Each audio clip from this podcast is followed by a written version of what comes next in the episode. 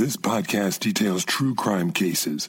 It contains adult themes and may contain descriptions of violence. It is not intended for children. Listener discretion is advised.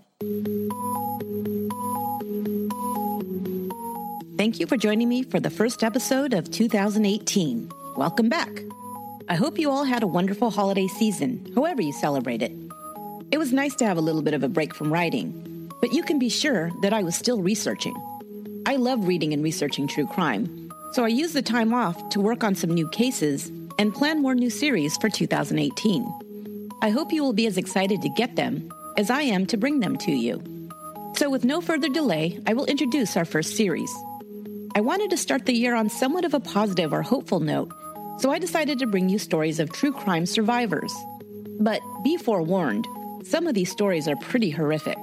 When we learn about cases where someone is tragically murdered, we only hear the aftermath. But when the details of these crimes come straight from the survivors themselves, the details can be quite disturbing.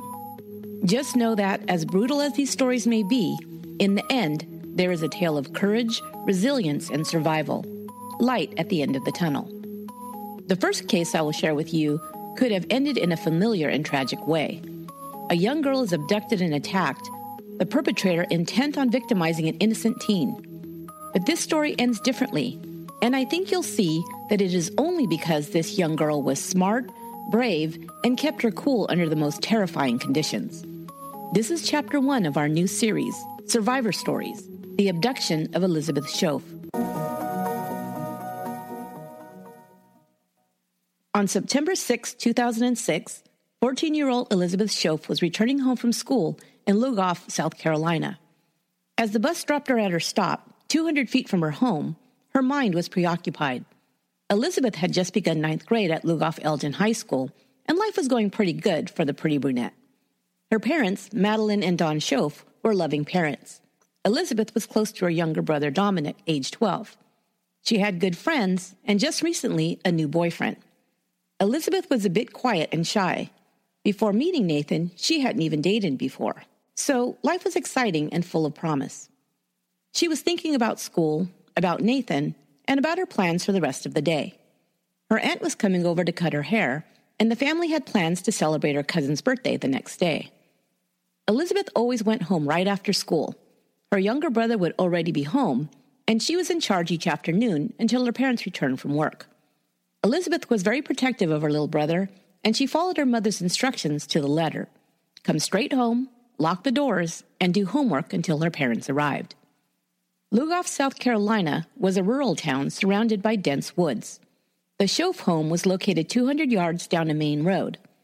Elizabeth, after exiting her school bus, walked up a dirt path towards her front door. On either side of the path were the woods that surrounded her home. As she walked down the path towards home, she was so close to it she could hear her dogs barking, sensing her approach. All of a sudden, a man emerged from the woods directly in front of her path. He was tall and thin and looked to be about 30 years old. The stranger stood in front of her with a rifle slung over his shoulder. On his shirt was a patch that read Kershaw County Sheriff's Department. He was wearing camouflage pants. As he approached, he told her he was with the police.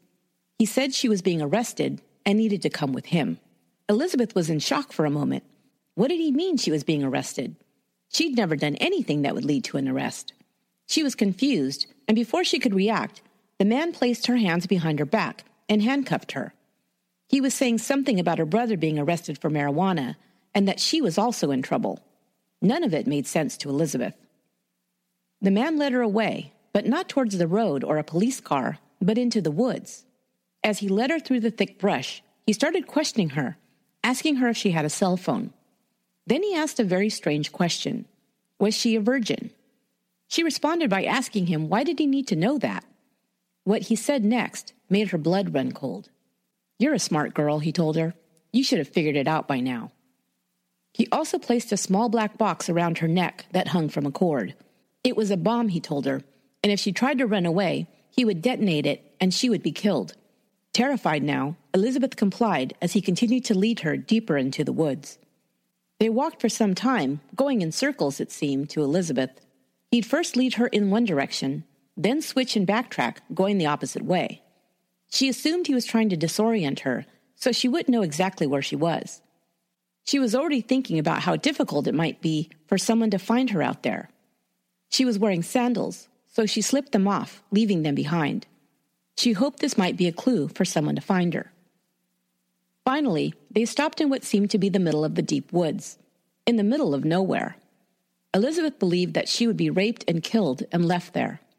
She was petrified. But instead, the man reached down, brushed away a few leaves, and lifted a trap door in the earth. All Elizabeth could see was a dark hole below. Was this to be her grave? Get in, the man ordered. She hesitated, and he became angry. Slowly, she lowered herself down on what appeared to be a homemade ladder. The man followed soon after. As they reached the bottom, she saw where she was. It was a homemade bunker under the earth. The walls were the earth itself. It smelled damp and musty, but she could see that it was well outfitted. There was a handmade bed and shelves that held canned food and other supplies. There was a propane tank hooked to a camping stove. It even had a battery powered television. And there were other things another rifle, more guns, a taser, and handcuffs. What was this place, and why was she taken here? she thought, horrified. She couldn't know that the man had been watching her and preparing to bring her to this place for days, if not weeks. It was all part of a terrible plan.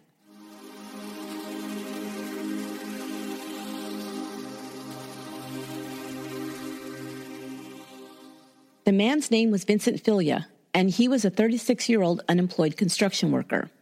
Filyaw's father had died when he was just a baby, and his mother remarried when he was still a boy. He would say he grew up in a normal family. He was a Boy Scout and loved to go camping. As a teen, he and some friends began to go on what he called Rambo missions. They would sneak around the woods with knives and in camouflage, trying to recreate some of the excitement from their favorite movie, Rambo. They would steal flags off of buildings or just try to hide and remain unseen. It was just a game, he would later chuckle. However, as a teen, Filyaw also began drinking heavily. His alcoholism would prevent him from succeeding at much of anything. But years later, he met a woman named Cindy Hall and found a little stability. He began working here and there in the construction trade. He also began to act as a stepfather to Cindy's three children. Cindy and her children moved into Vincent's home. He became especially fond of her oldest child, 11 year old Amber. He would say they became close, and she was like a, quote, second housewife. Amber, however, would tell authorities a different story. Filyaw began to come into her room at night and rape her, she said. She would also say that she believed her mother gave her Benadryl, an antihistamine, saying it was for her allergies. Amber believes that she was given the drug to make her sleep through being raped by Filyaw. Sometimes she would wake up and he would be on top of her, she later reported. Other times she'd wake up in the morning and her clothes would be off. Filyaw threatened her, saying if she ever told anyone, he'd not only kill her, but also her mother and brother. And there was something else. Filyaw began digging a large hole behind their home. He told them it was a storm cellar. But sometimes, when he was drunk or angry with Amber, he would put her in the hole and lock the door from the outside. She would stay locked under the earth, in the dark, until he decided to let her out. Amber was raped by Filyaw for months. She told no one, afraid that he would make good on his threats. Finally, her seventh grade teacher noticed a change in Amber and began asking her questions. She finally admitted what was happening at home. The teacher contacted the authorities. Vincent Filyaw was now a wanted man. A warrant was issued for his arrest for child molestation. But he was in hiding. Remember the storm cellar he'd built? Well, it wasn't the only hole he'd dug out of the ground. There were several on his property, including one under the floorboards of his house, where he hid when the police came to arrest him. Now he took off into the woods, hiding in various holes he'd dug in the earth. He was angry that Amber had ratted on him. In his mind, she'd betrayed him. He was also angry at the Kershaw County Sheriff's Department. He was insulted that they'd believe a child over him. They'd never come to ask him if the allegations were true, he'd say. However, let's remember that when the authorities did come, they were unable to talk to him since he was hiding in a hole in the dirt. He was a fugitive now, and he believed it was the fault of his stepdaughter and Kershaw County. He made a plan to get back at them both. Filyaw built another bunker, this one deep in the woods, where he could hide out for some time. He equipped it with furniture, a solar shower, propane gas, a fireplace, 12 volt lighting, and a battery powered television. He planned to kidnap Amber and bring her into the bunker. He'd get revenge on her first. At the same time, he knew the sheriff's department would be looking for him. He would lead them to the bunker in the woods and get his revenge on them as well. He began building bombs and creating booby traps that he placed around the bunker. When the authorities got close enough, he planned to blow them sky high. He hoped to take out as many Kershaw County law enforcement officers as possible. He then said he planned to kill Amber and then himself. But by the time he had the bunker ready, a monkey wrench was thrown into his careful planning. Authorities at the Children's Welfare Department deemed Amber unsafe at home and sent her to live out of state with other relatives. Now, with Amber out of reach, Filyaw's revenge plot could not be completed. He continued to stew in his anger against Kershaw County and eventually came up with an alternate plan. He would kidnap someone else. Authorities would look for him, and he could then carry out his goal of mass murder. Filyaw lived close to the Shoaf house and knew the woods well. His bunker was within walking distance. He probably watched the school bus, since we know he was a pedophile that preyed on young girls. Was Elizabeth singled out and stalked? Perhaps. Or maybe she was just the unlucky girl who happened to be walking alone that day. As she got off the bus and began walking home, a couple of her classmates were met by another friend in a car. They asked Elizabeth if she wanted to go for a ride. They said they could drive her home later, but she declined. Elizabeth was a responsible girl who was needed at home to watch her younger brother. So she walked up the road alone that day instead of leaving in the car with the others. By the time they drove back past the road to Elizabeth's house a few minutes later, she was gone.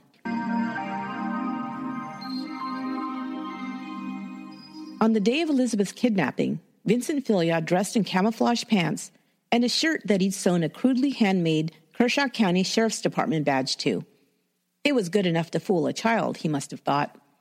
He armed himself with a rifle, handcuffs, and a homemade bomb, the one he'd strapped around Elizabeth's neck as he led her to the bunker. By the time his victim realized the danger she was in, it was too late. Now she was locked with him in the underground bunker. Looking around, she could see that there were enough provisions for someone to be kept there for quite some time. She was terrified to think he might be planning to hold her there indefinitely and equally terrified that he might kill her right away. As soon as Elizabeth was safely hidden in the bunker, Filyaw made his immediate intentions clear. He forced the terrified girl to take off her clothes and he raped her.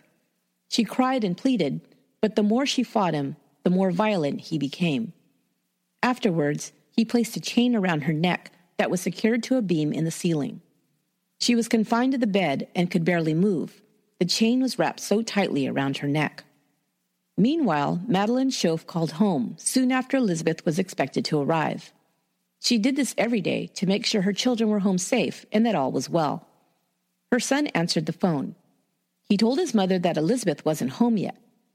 Feeling the first twinge of anxiety, she asked him to look outside and see if his sister might be walking up the road. No, he didn't see her anywhere, he answered. At first, Madeline thought that maybe the bus was just late or Elizabeth had to stay after school for some reason. When she called back at 4:30 and she still hadn't arrived, Madeline knew something was wrong. It was unlike her daughter to be late without an explanation. She called her husband and they both rushed home. Not finding her nearby and discovering that the bus had dropped its riders off on time, they called the police to report their daughter missing.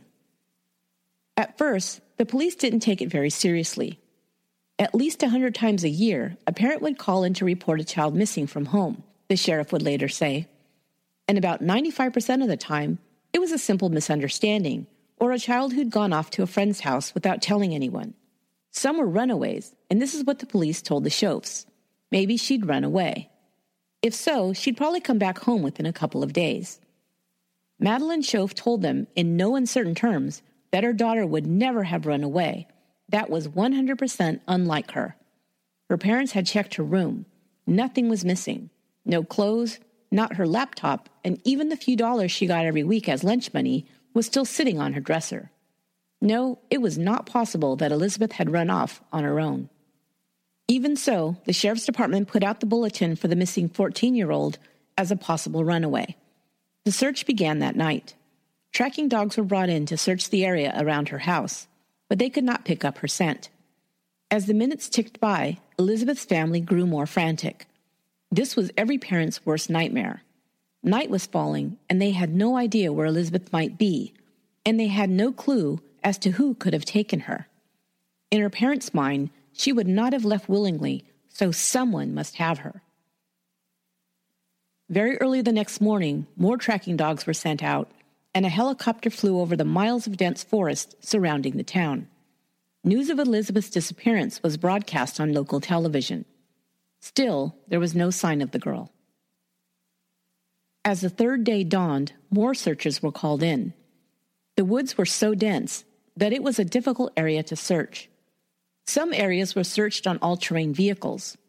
Areas that could not be accessed by these vehicles were searched on horseback. And areas that could not be accessed on horseback were searched on foot. Still, the searchers came up empty. On day four, thousands of flyers with Elizabeth's picture and description were widely distributed. No Amber Alert was issued, a move some would criticize. But one criteria for an Amber Alert is a suspect vehicle description. In this case, there was no known vehicle. The search continued, and no stone was left unturned, but there were hundreds of acres of woods, no identified suspect, and no witnesses at all as to what happened to Elizabeth. Sheriff Steve McCaskill knew that with each passing hour, and now it had been days, the odds of finding her alive grew slim. Of course, he would never share this with Elizabeth's parents. Anyway, Madeline Shoaf refused to believe that her daughter was gone forever. She continued to pray and believe that she would be found and come home safe.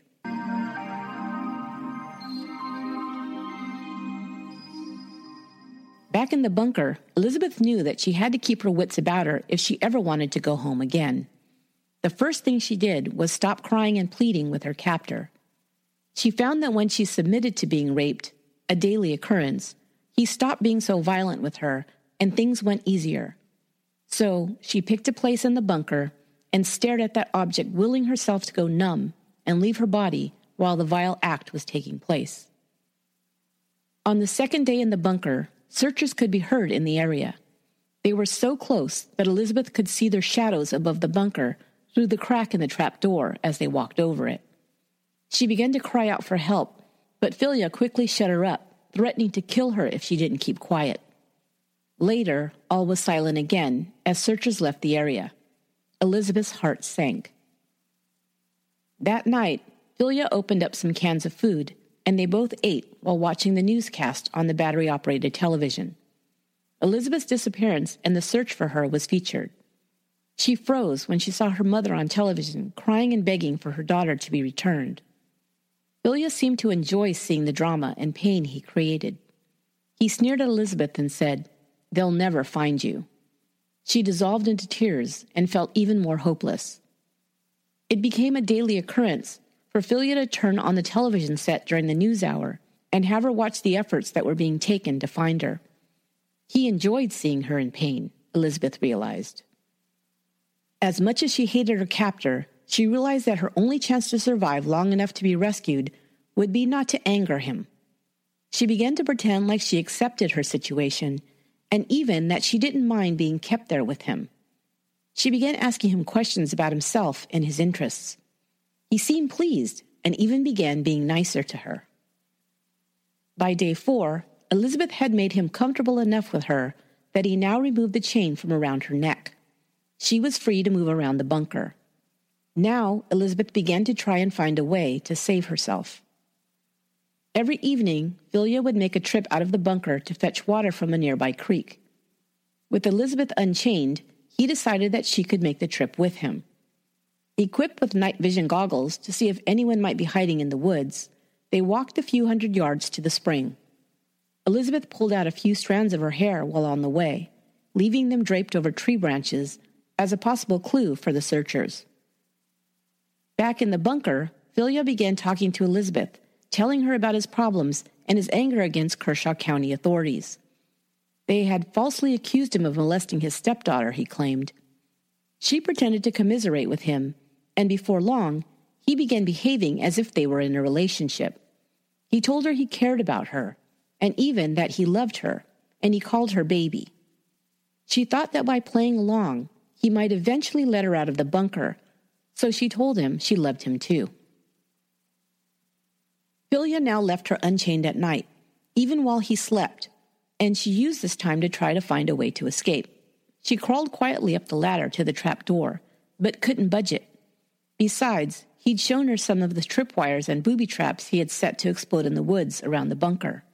She couldn't be sure that if she did leave the bunker, she wouldn't gain her freedom only to be killed by the planted bombs.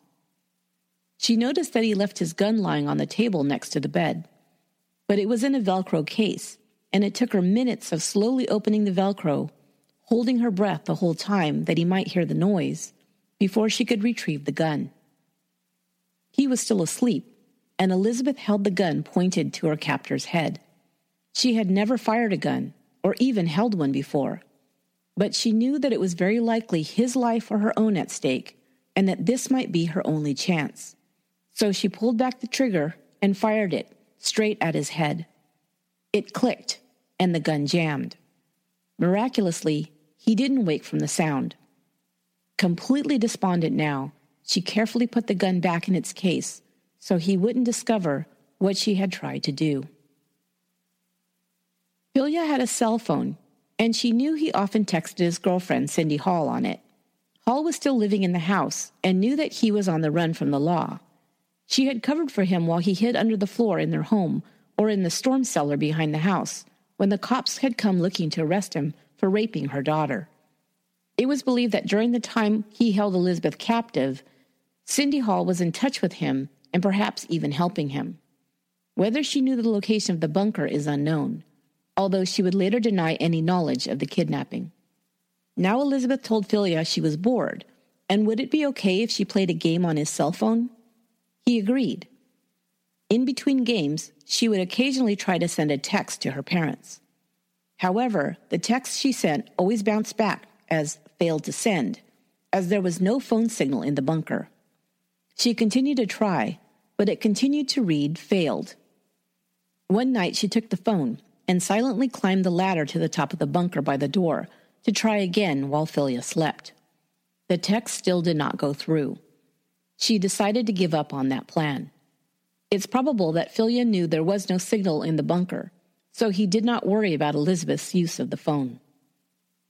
Six days went by, and then a full week, and still there were no clues where Elizabeth might be.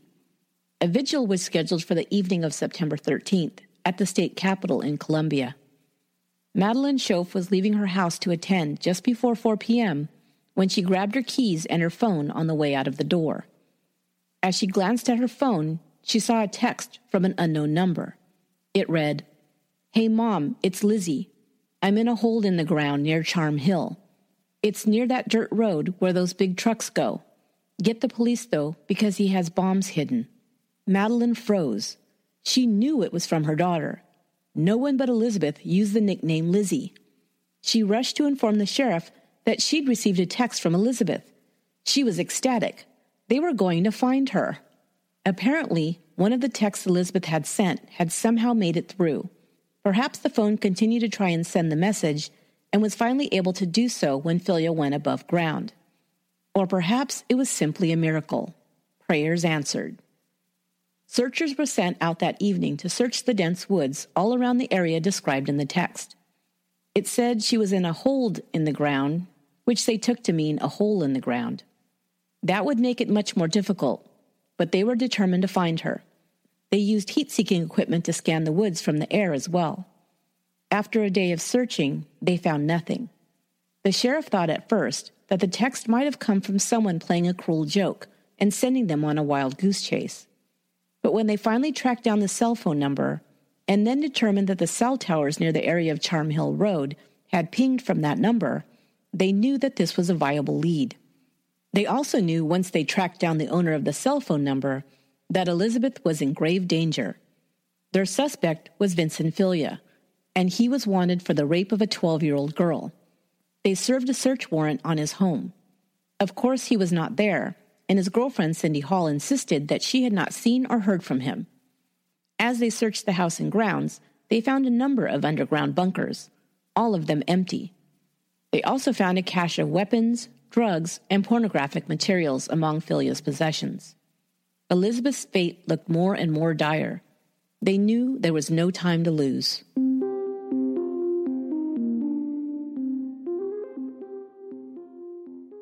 Elizabeth, of course, didn't know that her text message had gone through, nor did she know that Filyaw was identified as her suspected kidnapper. At least not until day nine. They once again heard helicopters circling overhead. The news reports announced that the search for Elizabeth was continuing, but Filyaw didn't seem too concerned. But on the evening of the ninth day, all that changed. Filyaw was watching the nightly news as usual when his picture flashed on the screen. The report announced that he was the primary suspect in the kidnapping of Elizabeth Shoaf and had also been charged with child molestation. The next words almost sealed Elizabeth's fate. The news went on to say that a text message had been received from Elizabeth to her mother saying that she was being held underground. Filyaw became enraged and screamed at her for betraying him, threatening to kill her.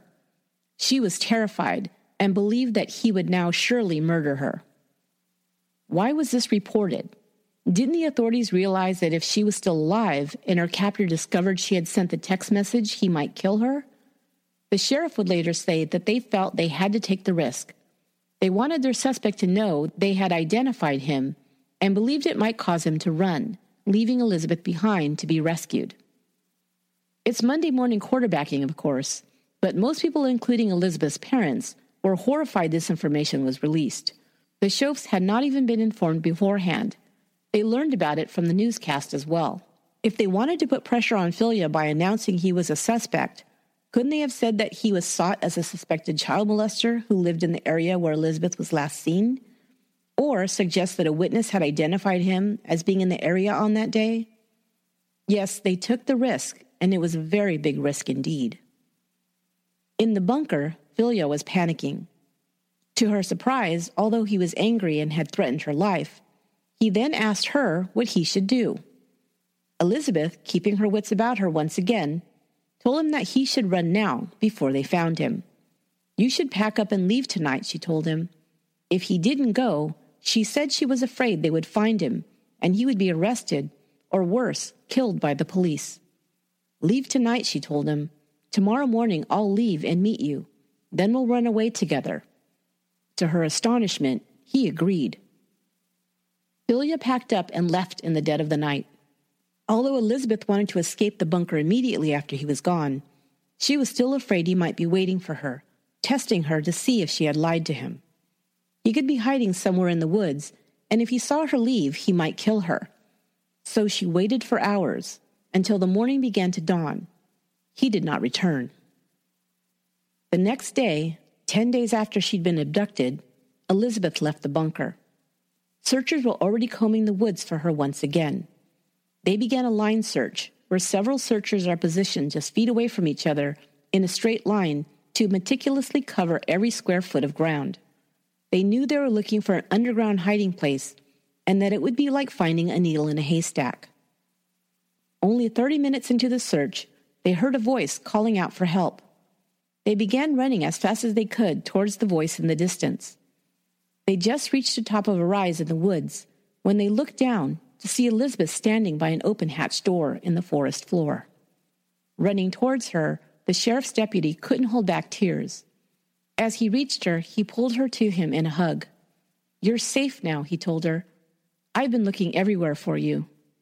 I know, Elizabeth answered, crying but extremely happy now. I heard you.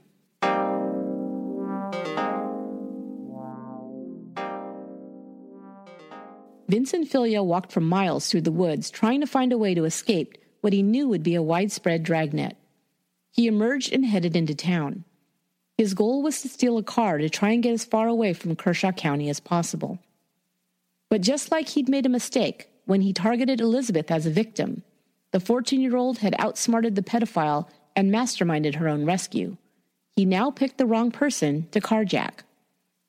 He approached a young mother, Jennifer Lynn, who'd taken her young son with her on a quick shopping trip, and demanded she give him her car. Jennifer immediately recognized Filyaw from news reports. She began yelling at him for trying to carjack her in front of her young son. Filyaw became apologetic, saying, I'm sorry, before walking away quickly down the road. Jennifer called the police and reported her encounter with the wanted fugitive. Within a few hours, Filyaw was captured. He was five miles from his home, carrying a taser, pellet gun, and a knife. The bunker where he'd kept Elizabeth in prison for 10 days was located only a half a mile from her front door, a mere 10 minute walk.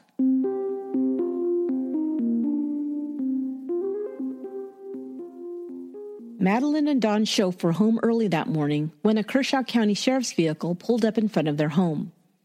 The sheriff rang the bell, and Madeline could tell that he had tears in his eyes and could it be a smile? We found her, he announced, and she's okay. Madeline couldn't get to the hospital fast enough to see her little girl. She wouldn't totally believe it was true until she saw her and held her in her arms.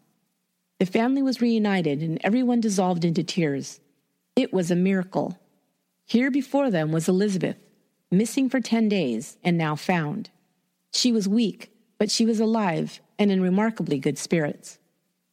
The police, of course, wanted to question her, but her doctor and parents gave her permission to wait if she wanted to. They didn't know how much she could handle right away, and they wanted her to feel safe and have time to heal. Elizabeth, however, didn't want to wait. She wanted to talk. She had no hesitance about letting them know everything she could about Vincent Filyaw, the monster who had kidnapped, imprisoned, and repeatedly raped her. She only had one request. She didn't want to go home until the monster was in custody. He threatened to kill her and her family if she tried to escape, and he knew where she lived. Elizabeth and her family took no chances. She left the hospital and went to her grandparents' house, where she heard the good news about his arrest later that evening.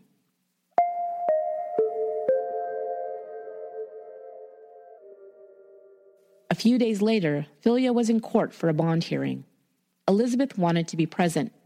She needed to see him shackled and in handcuffs for her own peace of mind. It took only a few minutes for Filyaw to be brought in front of the judge before he was denied bail. Elizabeth was satisfied that she could now go home and try and resume her normal life. Filyaw didn't do himself any favors while in jail. Stupidly, he decided that he should write a book about his exploits. He handwrote a 120 page manuscript detailing his life and crimes. His story about Amber's accusations of child molestation read like a textbook case of a typical pedophile mindset. His 11 year old stepdaughter, he claimed, came on to him. He ran from the law because, he explained, no one would believe his side over a little girl. He continually placed himself in the role of the victim. He admitted that he'd planned to kidnap Amber and probably kill her, but says he never planned to blow anybody up or take revenge on the sheriff's department. He made the excuse that since he had been accused of being a child molester, he might as well be one. As for Elizabeth, he wrote that she enjoyed her time hiding with him. She was a willing participant, he claimed. As a matter of fact, he and Elizabeth were going to run away together, and they also planned to write a book together. But she'd betrayed him, just like Amber had. So he decided to write his book alone and tell his side of the story. His side of the story was very helpful to the prosecutors. They confiscated his manuscript, planning to introduce it into evidence at his trial. Perhaps because of this, or maybe because he knew both Amber and Elizabeth both planned to testify in court against him, he decided to plead guilty and entered his plea before the trial was set to begin. Before he was sentenced, Portions of the manuscript were read out loud in court for the judge to hear. In it, he confessed to both kidnapping and rape. As well, Amber read her statement in court about being molested by Filyaw for almost a year when she was between the ages of 11 and 12. Elizabeth had also prepared a statement for the judge. However, she became too emotional to read it herself, instead, asking the prosecutor to read it for her.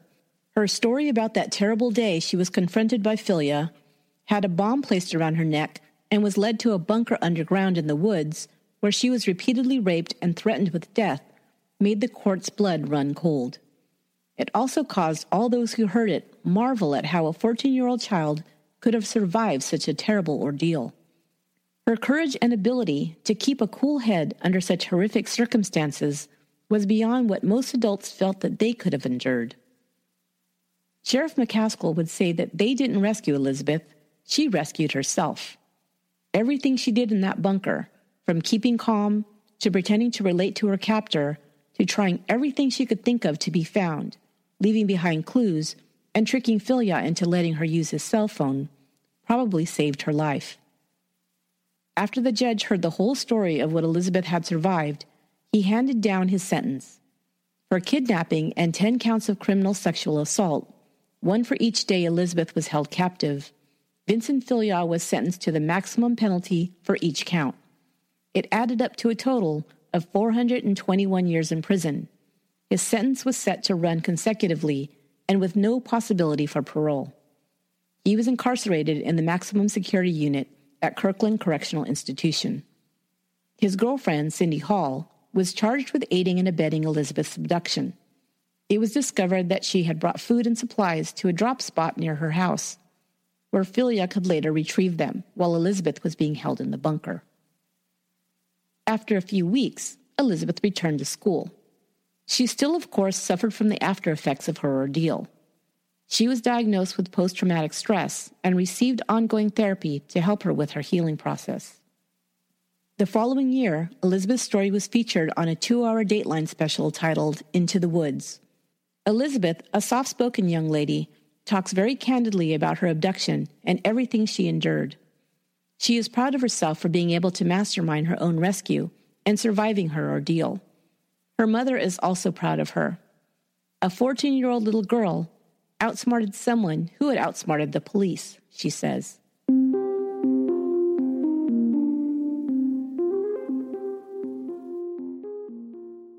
In the years since her rescue, Elizabeth has completed high school, went on to college, and became a dental hygienist working in Columbia. Interest in her story was revived in 2013 when three girls were found in Cleveland, Ohio, who'd been kidnapped and held captive for over a decade. I detailed that case way back in episode number three. At that time, Elizabeth had this to say Always keep faith. Faith will get you through anything. When I was held captive, keeping faith and knowing and hoping to see my family again kept me strong. That will do it for this episode of Once Upon a Crime. To interact with me or other listeners, you can follow the show on Twitter at Upon a Crime or on Facebook and Instagram at Once Upon a Crime Pod. We now have new levels and listener perks on Patreon. You can get access to exclusive content and other perks for as little as $1.50 per month. Go to patreon.com slash once upon a crime. Thanks to everyone for listening and making Once Upon a Crime a top rated show. You guys rock. Until next time, be good to one another.